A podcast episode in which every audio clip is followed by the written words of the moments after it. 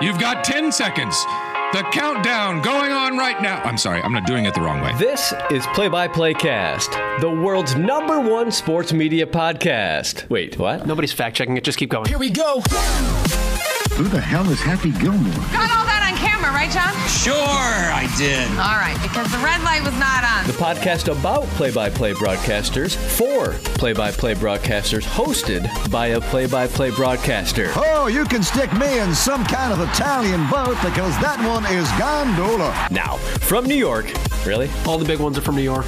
Your host, Joe Godet. It's still Joel. Yeah, he will not be able to see very well, Cotton. It's episode number 163 of Play by Play Cast, and I am exhausted. It is college football game week. Welcome back into the podcast, everybody. My name is Joel Godet. It is the podcast for play by play broadcasters, about play by play broadcasters, hosted by one, a professional development podcast that dives into the tips, tricks, experience, stories, process, and preparation of some of the biggest and best play by play announcers in the business. Not only is it college football game week, that is on Saturday as Ball State hosts Indiana at Lucas Oil Stadium, which will be pretty cool. Uh, it's also volleyball game week. They have a doubleheader today as you listen to this, and as I record it because it's 109. Uh, I've, got the second half of that, but I've got to film the first half of that. Uh, soccer also played on Thursday, filmed that, uh, and then took care of all the video board responsibilities I had to get done this week, and uh, a couple of hype videos, and a couple of other website videos. And uh, I was at, uh, adult summer camp that last weekend because it's the last weekend I've got for nine months. Um, so uh, it's been a time crunch. It's been uh, it's been a little busy, uh, but looking forward, like looking forward to doing it. That's what we do this for. And I've said to people throughout fall camp, they're like, "Are you ready for the season?" I'm like, "I was ready yesterday. Like I just want to call a game. I'm tired of going to practice. Talking about practice, man. I just want to call a game. Pra- practice." Uh, so it's to be good to finally get to broadcast uh, some live action on uh, on Saturday. Uh, with that said, Brett Dolan is our guest this week on episode number 163 of the podcast. He will be broadcasting Georgia and Vanderbilt this weekend on the Touchdown Radio Network. But in addition to being a national voice of college football, he is also the television voice of the Arkansas Razorbacks on the SEC network, produced by and at the University of Arkansas. Does a ton of their basketball and their baseball and softball and gymnastics and is involved in about, if not more, than 100 events for Arkansas over the course of the year. Before that, you might know him from the baseball world because he spent a ton of time in the minor leagues and at AAA with Iowa and Tucson before eventually working uh, in the big leagues with the Houston Astros. He was uh, one of three voices with the Houston Astros Dave Raymond, of course, Milo Hamilton, and Brett Dolan from 2006 to 2012, and then stayed in Houston and worked in a television capacity uh, covering the Astros as well. So, ton of different perspectives to get to in this conversation, and some things I think you'll find really interesting in terms of when you know you're ready to make the jump to the big leagues and how you go about making the jump to the big leagues and what it's quite like when you're in that chair and maybe what shocks you about when you first arrive at the major league level and, and how you get adjusted and acclimated. Um, I had a lot of fun doing this conversation, and I hope you guys get uh, the same enjoyment I had of uh, out of it as well. Uh, so, with that being said, we start with Brett Dolan, and by finding out, I mean, I kind of gave you the rundown, but precisely what he does. You know, it's a great question. And it's one I don't know if my family can answer, and even my colleagues in the industry have a hard time because I tell them my day job is at the University of Arkansas, and I'm doing a lot of the SEC Network Plus telecast. And that's everything from women's basketball to men's basketball, a lot of baseball, softball, the occasional volleyball or uh, gymnastics event. So when basketball season gets here, they say, "Well, you're doing Razorback basketball." I said, "Well, not really. I mean, I'm doing some, but I'm, I'm not the radio voice." And I really confuse them in the fall when they say, "Well, you're doing a Razorback game, right?" I said, "No, I'm doing touchdown radio. It's what I do every weekend in football season." So then they really start to get confused about what I do, and then when I sneak away in, in baseball season and maybe do uh, a collegiate tournament or some youth events around the country, or, or some uh, basketball events with Triple Crown Sports, like the women's NIT preseason, postseason, men's Cancun. Then by this time, they're all confused exactly what I do. So I guess the the uh, shorter answer is I try and string together as many games as I possibly can, play by play around my Arkansas commitments on TV. Uh, how confusing was that? Well, that's not the right way to put it. How how difficult was that from your standpoint of weaving that all together and getting yourself to a point uh, over these last couple years where you're like, all right, I've got, I'm pulling from all of these six different baskets, and I feel like I'm in a really, really good spot and, and fulfilling myself professionally? Well, it's a great question. And it's one I think you almost go week to week and month by month because every time you think you have it figured out when you're putting together a freelance schedule, especially around a, a somewhat stringent work schedule, uh, I don't know if you ever really have the answers to that. One of the reasons why I left home and, you know, kind of left my kids in in Houston and came to Arkansas on more of a full time basis was the freelance world was just getting crazy. Mm. For a couple of years, networks were doing REMI telecasts where instead of needing me in the Southwest region, people in studios were calling games. And while that has changed somewhat in recent years, Uh, you know, now you go from the ESPN threes of the world producing a, a large quantity of games to schools themselves taking on their own inventory. So the, the whole landscape has changed so dramatically, not over the last six or seven years, but even the last two or three years. So, you know, putting together a, a, a freelance schedule is not easy. And as you know, one of the toughest aspects is is that uh, there are certain weeks in the calendar year from a football schedule, thinking of that first and foremost, where uh, there's teams that are playing non-conference games in November or bye weeks in September, where everybody's either looking for work or everybody needs work. So a lot of times it's the same weekends we're talking about, and, and getting a calendar or a schedule to cooperate just doesn't always work. Well, and you kind of wound up in a nice spot too, where you've got this this base of Arkansas, but then the fact that they let you go out and, and call Vanderbilt, Georgia, when there's an Arkansas game going on, where they could say, "Hey, we're going to have you do X, Y, and Z," that maybe is not what you ultimately want to be doing uh, on a given Saturday. Well, there's truth to that, and I was fortunate when I put together this deal here with Arkansas. I had the touchdown radio schedule, which is just real. I think it's the best uh, national radio schedule out there, and that's comprising the Westwood ones and the Compasses and Sports USA's.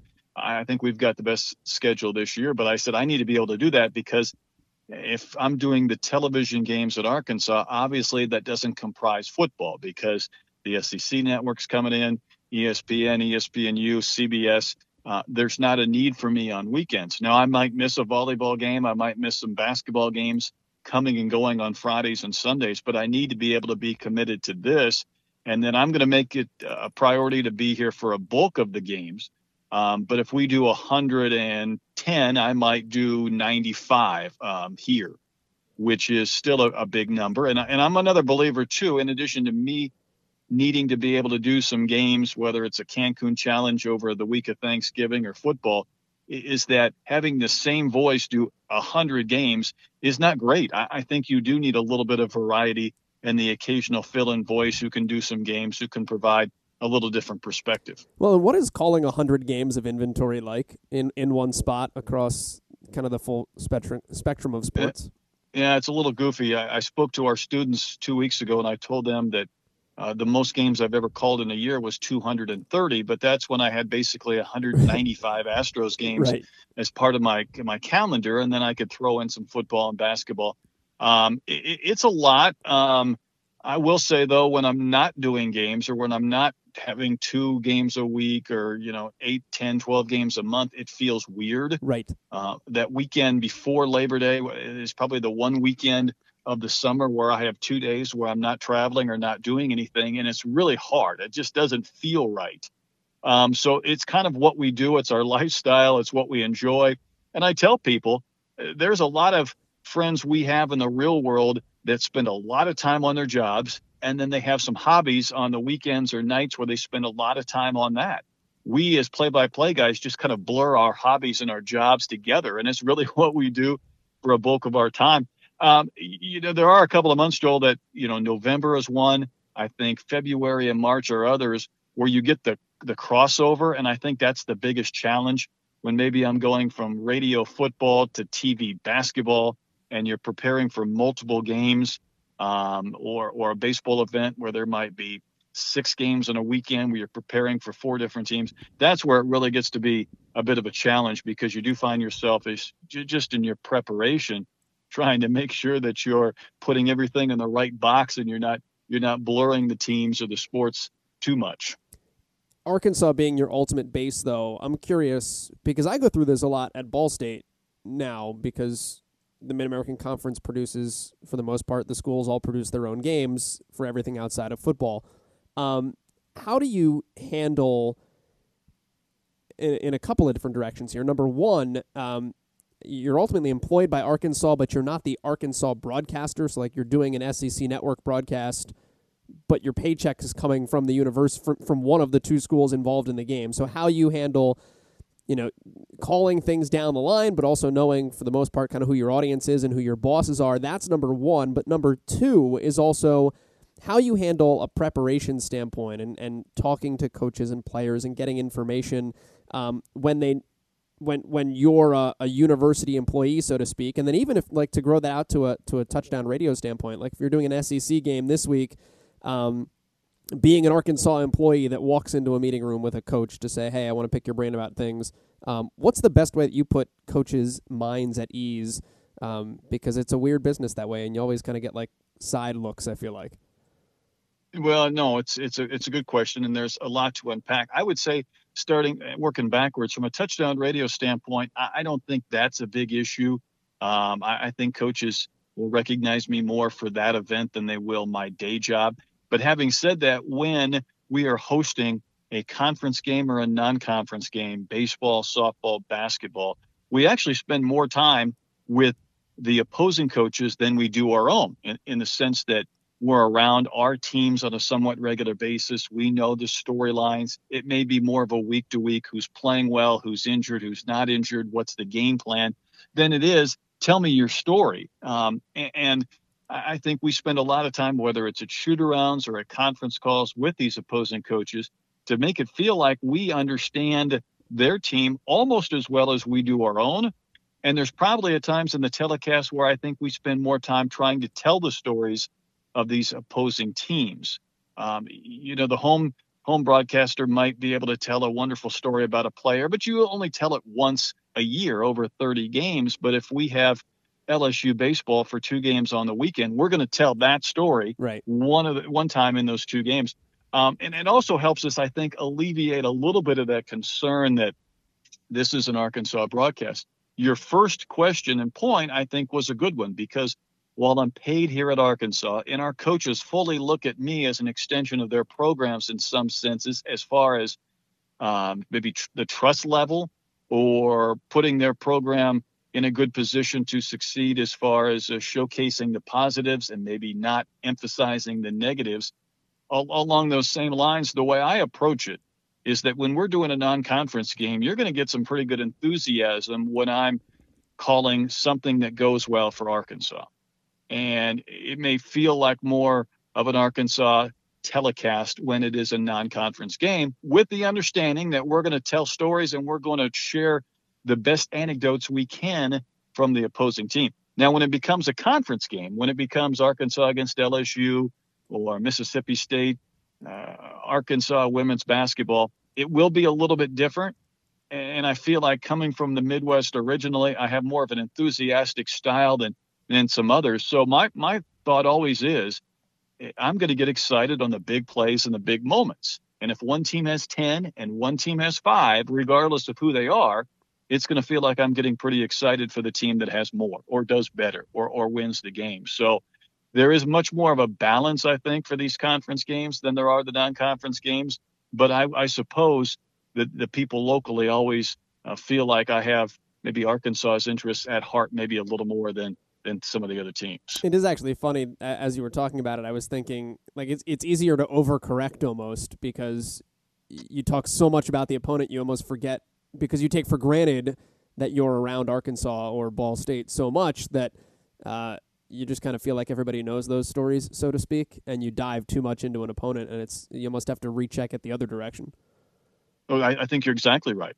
I think from a trust standpoint, though, there will be times that I think opposing coaches will tell us something, or, or my analysts usually are former Arkansas players, so their allegiance to the programs are even bigger than mine because they've been invested in it for so many years and they played here played at the different sports. There are times when coaches will tell us things that I would say to myself, you know, this would probably be something of interest for um, the Arkansas team, but but that never gets to a point where it would ever come back towards our coaches. Right. You know, if so, if somebody might be able to play, but we're not sure, it's going to be a game time decision. They're a little bit gimpy. Uh, anything along the lines that we would come across in the course of our conversation is is always treated as if uh, you know we're a neutral uh, network broadcaster because the trust is is very important. And I always say, really, the, the most enjoyable part of my job isn't necessarily calling the games; it's really interacting with the coaches and, and different coaches at different levels in sports because there's such enthusiasm for their programs and they're such good ambassadors and they have such positive outlooks as far as shaping young people's lives that I just enjoy that conversation more so than just preparing for a game, but just how they go about their day-to-day work. And it's it's nothing that I would ever violate when it comes to uh, a broadcast. What do you enjoy about that atmosphere and the and the college atmosphere and, and being around that on a daily basis as compared to, you know, a, a, decade plus in, in Major League Baseball and being around a guys that a group of guys that live a, a very different lifestyle that way? Yeah, it's it's so different in many ways, and baseball is probably the most different of all the sports because of the volume of games, and it's really a day-to-day thing. And whether a team wins ten to nothing or gets clobbered eleven to two, the next day is just that. It's the next day where, you know, I think not just the passion in college sports, but the immediacy of fearing that every loss is going to turn into a three or four game losing streak, or every win is going to be that that uh, program defining win that could really set the team on the right stage. There's just the emotions I think of of in their their particular sports, but probably you know beyond that, I, I think these coaches really understand their role as far as being leaders of women and men, and and they're they're so good at uh, um, just kind of creating an athlete beyond the the playing for surface or field or or court to creating uh, you know good citizens. And i think by the time you get to be a, a, major league baseball player at the age of 28 29 you know you're concerned about how they perform with your team. But when you're dealing with a 19 or a 20 year old uh, there, there's still that possibility of the fact that they're not going to play a professional sports but they could use this this collegiate experience maybe to coach on their own maybe to become a good business person or community member. And i just love that. I just love that grooming young athletes. And, and maybe it's because I have a 17 year old at home who, who, soon will be off to college or a 13 year old, but I really respect people that can uh, get invested in young people's lives and, and want the best for them, whatever that may be. Let me ask about your uh, your progression uh, through uh, for, for, from uh, that age to where you are now. Um, what was your what was your goal when you were 22 years old, out of college? Got into baseball, and was that kind of the the track that you had you had locked in on, or, or how did you predict or see things unfolding from there? Well, not only was it the track that I wanted to follow, it was probably something going back to when I was 12, 13 years old. It's what I wanted to do as far as broadcast professional baseball and hopefully Major League Baseball. And when I look back on it now, I'm not sure why I had that dream other than we were kids and, you know, dreams are free and you might as well dream big. And and, and then try and follow them. Uh, growing up on a farm in rural Iowa, I was as far removed from the path of going to say a Syracuse to jump into their broadcast program or or to think about the possibility of of uh, you know becoming a reality. But it's what I wanted to do, and and once I went off to college, we had the benefit of some uh, radio experience with the student station and some baseball and some women's basketball, but nothing like people have available to them today. So. Yeah you know, once I got out, it was a matter of how do I get to the minor leagues? And when I got into the minor leagues at A ball, it was how do I get to double A or triple A? How do I get the experience? How do I make a better tape? And how do I get a shot at, at the major league level? So, you know, I spent 12 years in the minors trying to get to the majors with some filling games and some extra contests uh, around that, whether it was with the Expos or the occasional spring training game or maybe a, a Brewers or Diamondbacks game. But um, you know that was the goal joel it was it was how do i get to the major leagues and how do I stay? And I figured out how to get there. I just didn't figure out, I guess, how to stay. Uh, first off, tell me about that Expos experience too, because that was that your first dip at the big league level. Yeah, it was. I think the first extended. I would go up and maybe do uh, you know a few innings in September with the Diamondbacks, or I would do a spring training game because I was in Tucson at AAA and I was around three teams in my town, and then of course, Uh, you know Phoenix was just up the road, and there were there were a lot of things that I could kind of do a one time opportunity on. But when the Expos came up, there were two years in 2003 and four when they were really looking for people to help out on the road with their broadcaster Elliott Price. And you know, I, I got to them quickly and, and they came back and said, We'd like you to be in Phoenix and we'd like you to be maybe in Kansas City. What about Colorado? What about here? And for me, it was, yeah, I'm, I'm going to find a way to do this because um, at that time, I think the best way to get to the major leagues when when I was in the minors was to have big league experience. Now that's not the case. It's truly not the case. You see people coming from different backgrounds, people that are 26, 27. When I was in AAA, you better be in your mid 30s. You better have a, a big league tape of some sort. So for me, it was this is a great way to do it. Whether it's nine games this year or 10 games, let's make the most of it. Let's be around the big league atmosphere and let's see if I can learn something and put together a tape that might benefit me. What struck you as being most different when you first got exposed to the big league level that that required the biggest adjustment? Because um, I know the first time I walked in a major league clubhouse, like having been in the minors for five or six years, like you're like, all right, I've been around baseball a little bit, um, but it was just a different cat, and I felt really out of place. No, I agree. I think two things come to mind. I think one is the clubhouse, because if you're the voice of a AAA team, you're really the only media guy who's around on an everyday basis, and you cease to become a, a, media guy per se, and you become part of the traveling party of 30 or 31 people, and you're on the same flights at 3 a.m. and you're on the same buses, so you become part of them. And what I enjoyed about that was, if I needed anything, if I needed a thought or a comment from a guy, I could walk into the clubhouse and get it. If I needed an interview, it wasn't a problem if I needed a story, sometimes they were willing to come up and tell me, you know, hey, Brad, here's a story you might want to use. That picture, I went to high school with him, you know, stuff like that that you do not get at the major league level. And you're right about it being a different animal. I mean, you walk in that clubhouse and, and you need a quick interview or a story. You know, everybody's in the training room or everybody's in the dining room, which are off limits to media, which wouldn't be the case at AAA.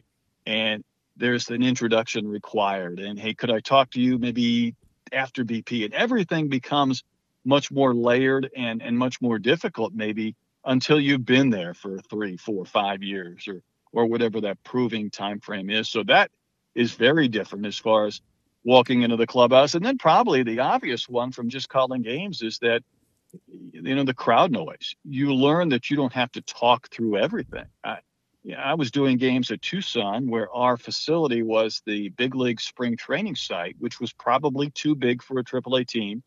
We're playing games in June and July when it's 108 degrees at game time and there's 1,500 people in the crowd and they are absolutely smoked. So, you know, you go to a big league venue where there's 25 or 30,000, you can let the the crowd noise be part of your broadcast. You don't have to provide every single visual or, or audio cue because there's there's nothing else going on in the ballpark.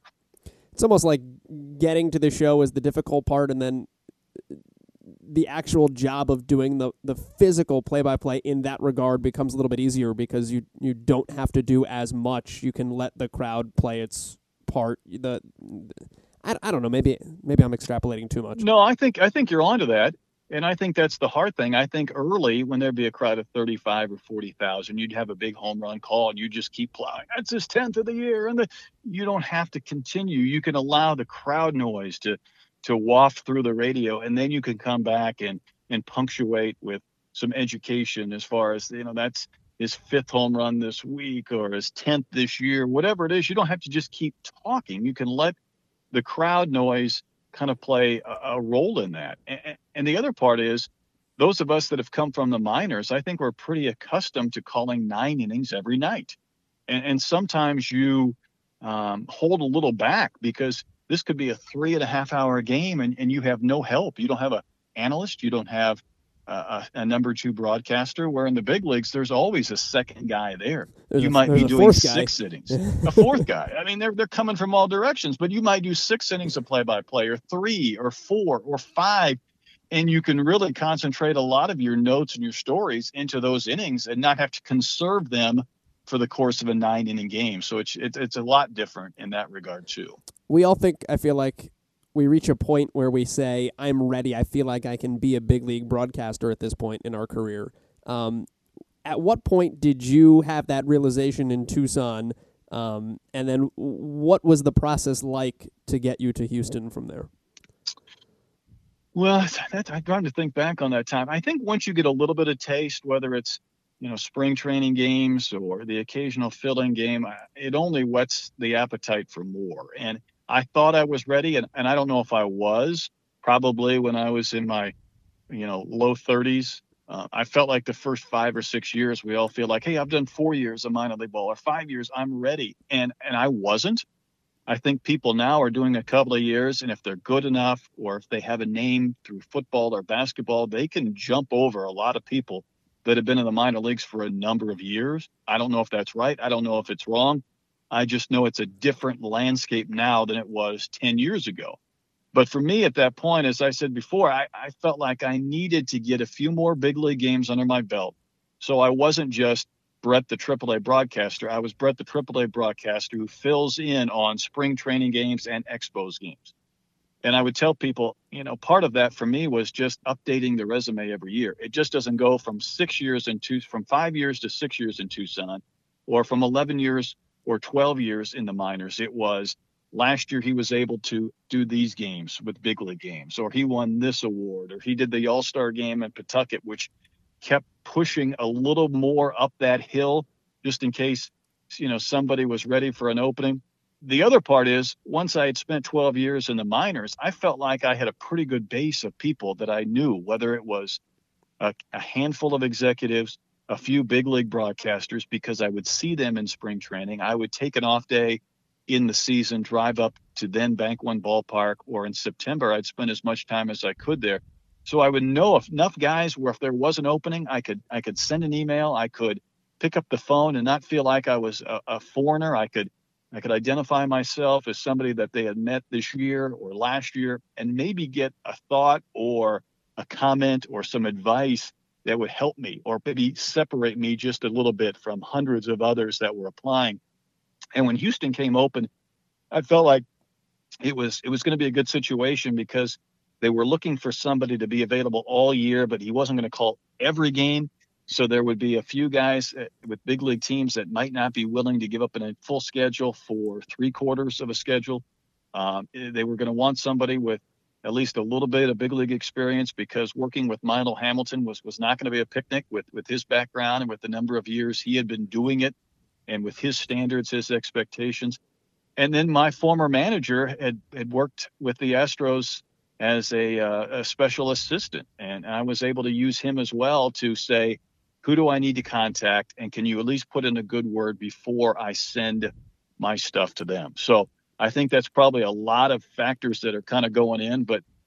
Uh, Joel, I just don't believe we just send a, a link or a tape anymore and someone says, I like it. I, I think they have to know who you are, or someone has to tell them why they should pay attention. Then your stuff has to be probably good enough. You have to have a few more people that will vouch for you. You have to get in front of an interview um, room and be able to to win that. So, but you have to be able to get off to a good start. You have to be able to identify yourself as as a legitimate candidate for this job, someone who has the experience, and and it doesn't hurt to know a few people as well and, and that are involved in the process. This may be a silly question. Um, I, it it feels very like TED Talkish. Um, but what's it like to go into like a big league interview room? And is it is it anything different than what you would experience if you walked into a normal job, or is it is it a is it a different kind of experience uh, to to sit in front of a director of broadcasting or a GM uh, at that level and say, "Hey, we want you to be the voice of the team. Tell us why." Well, it's a little bit intimidating. You're right because you realize that uh, they've gone to a lot of work and gone through a long process to get to this point, and now we're kind of down to where we need to find some separation. And uh, I'm probably not violating anybody's trust, but when I went to Houston, at the time they ended up hiring two of us, Dave Raymond, who's now with the Rangers TV, and myself, to uh, be part of this team. But I think other people that were involved, I think Matt Hicks was involved. He's now with the Rangers radio. Dave Jageler was involved. He quickly found his way to Washington. Scott Franzke was involved in the process. He's been the longtime voice of the Phillies. I think Wayne Hagin was involved, who was a longtime number one. I tell our people, or I told them after the fact, you know, there are some teams that will bring in four people for an interview, and after the fact, you may never really hear from two or three of them again, or they may they may never contend for another big league job. I said, you filled a room full of people that have made a living broadcasting big league baseball.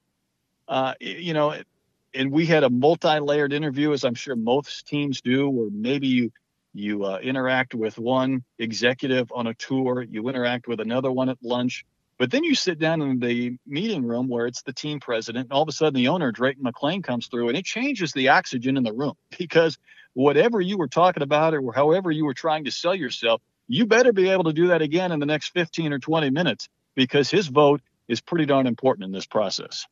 Yeah, that's that. Uh, that would catch me by surprise. I mean, I guess you would expect it coming, but I feel like it would still catch me by surprise a little bit. um, what did you learn most?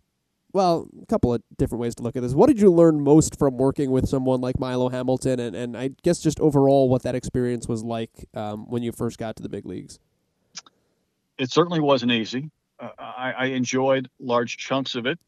Um, Milo's expectations were probably higher and different than anybody else, and he had a certain expectation of how things would be done, even from small things like, you, you know, you carried the last two notes of the anthem coming out of commercial break. Why did you do that? Well, the, the singer went extremely long. The PA announcer gave him a 30 second introduction. The timing just wasn't perfect. Well, we don't do that. There's there's the expectation that we don't do that. And there were some things that were hard to digest with that. Um, and and he he listened to every game. He was a, a critic as well. I think that helped make you a little bit better because there was no such thing as taking an off day, whether it was the eighth game of a trip or it was the day game following a night game on a travel day. There were certain things he wanted you to do.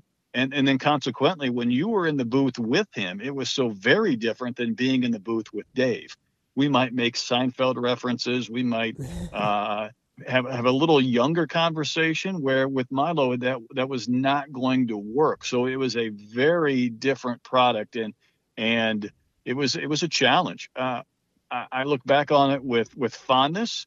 Uh, Dave is still a good friend. Uh, you know, Milo and I had had same friends, if you could believe that, with a very different age group. We were both Iowa graduates, and a, a good friend of his was was a mentor of mine. So there were there were a few connections there as well. But uh, um, you, you know, Joel, even after the fact several years removed, it's still somewhat difficult to try and describe to people who weren't there because it just was different than probably anything I'd experienced before.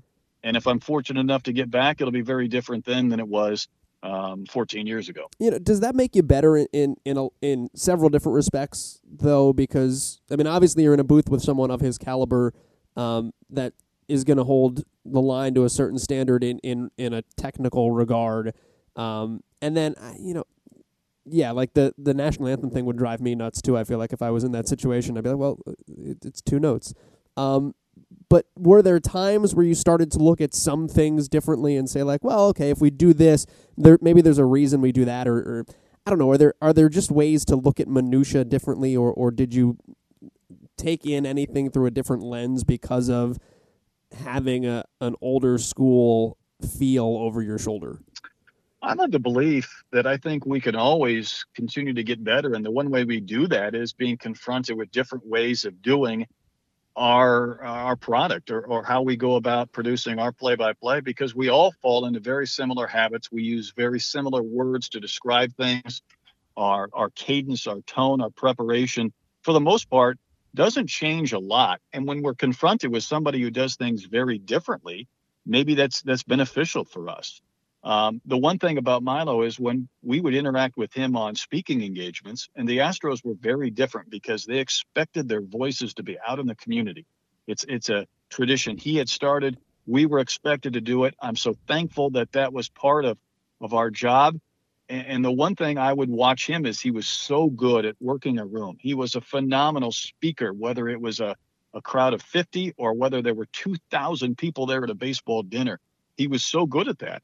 I think I'm a pretty good speaker in, in that regard, and I think I picked up a lot from him there were things from a broadcast standpoint where he was very statistical oriented that I'm not sure I would follow suit with, even had I worked with him for 20 years, as far as the number of triples, where that ranks on the team, where that ranks in the league. To me, that's a little bit much, but that was part of what he did. That was his his preparation a lot of times with was statistical rather than story based. And for me with radio, I felt like there was a lot of time for me to tell anecdotes and stories and try and relate these players to the listener. Um, so, but there were always things I felt like, you know, we could we could pick up from. One of the challenges was is that he came from an era where there was really one broadcaster, and occasionally they might have a second, where one would be on radio working by himself, one would be on TV if they had TV games. So it was very different when all of a sudden now in, in 2006 there's three radio broadcasters, there's two or three TV broadcasters because he was still the voice. Uh, you know, there's some broadcasters that might say, you know, I'm not the voice of the Reds. I'm I'm one of the voices. Well, he very much was the voice of the team, and and there was a, a certain pecking order, and and that was fine. We understood that, but it was probably different than um, the perspective for a lot of guys that go into big league positions today, where they don't have that guy who was the number one broadcaster and the Hall of Fame broadcaster for so many years of his career. Uh, I don't want to take too much more of your time, but I want to go back to what you said at the front end of that answer um, in terms of the presentation and public speaking. And uh, I think listening to, you know, if people are sitting here listening just to the way that you talk and the way that your voice sounds, um, even to, I mean, if you YouTube Brett Dolan, like there, there's an audio demo that will come up, and the first thing on it is the ending of Matt Cain's perfect game, and it's not your team, so there's a certain um, level of or, or, or lack of level of excitement there. Like you're not going to go over the top. But when I heard it, I was like, that seems just right. Like it's you can tell there's an excitement, you can tell something historic just happened, but at the same time, like I still feel like I'm like I'm not being inundated to where it's uncomfortable. It was an easy listen to it. Um, how did you develop the style that you have, and um, and and why is the way you do it important to you? Well, first of all, I appreciate the kind words on, on Matt Cain's perfect game. It was unusual. I think it was an 11 to nothing game, so the outcome was not in doubt. The only question was, would we witness history? And the Astros back then were not very good. But having said that, when Cain accomplished that goal, I believe it was the 22nd perfect game in big league history. I think it was the 13th in National League history. And Joel, when you think about it, of those 22, there were several that occurred before radio even existed. So, you know, there haven't been many people that have been challenged with being at the call of, a, of the final out of a perfect game in, in the history of our sport, going back over well over a hundred years. So to me, it was about capturing the moment, whether it was our guy or not. That was history, and that was baseball history. And it, you know, it was certainly a big moment for Matt Cain.